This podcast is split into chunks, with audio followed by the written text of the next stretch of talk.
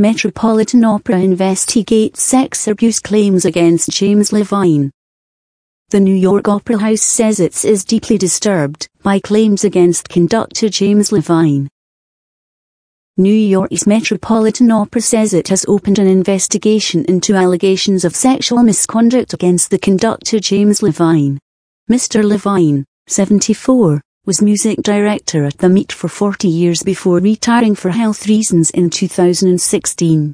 The New York Times said the claims were based on a 2016 police report in which a man accused Mr. Levine of abusing him as a teenager in the 1980s. The Times said the Meet had been aware of the report since last year. However, Mr. Levine had denied the accusations and the Meet had heard nothing further from police, the newspaper added.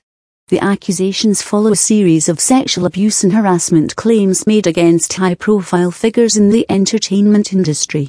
In a tweet, the Met said it was deeply disturbed by the claims published online and was investigating with outside resources in order to take appropriate action. An Illinois police report, seen by the New York Times, said the alleged victim claimed that the abuse began in 1985 when he was 15 and Mr. Levine was 41 and continued until 1993. We are deeply disturbed by the news articles that are being published online today about James Levine.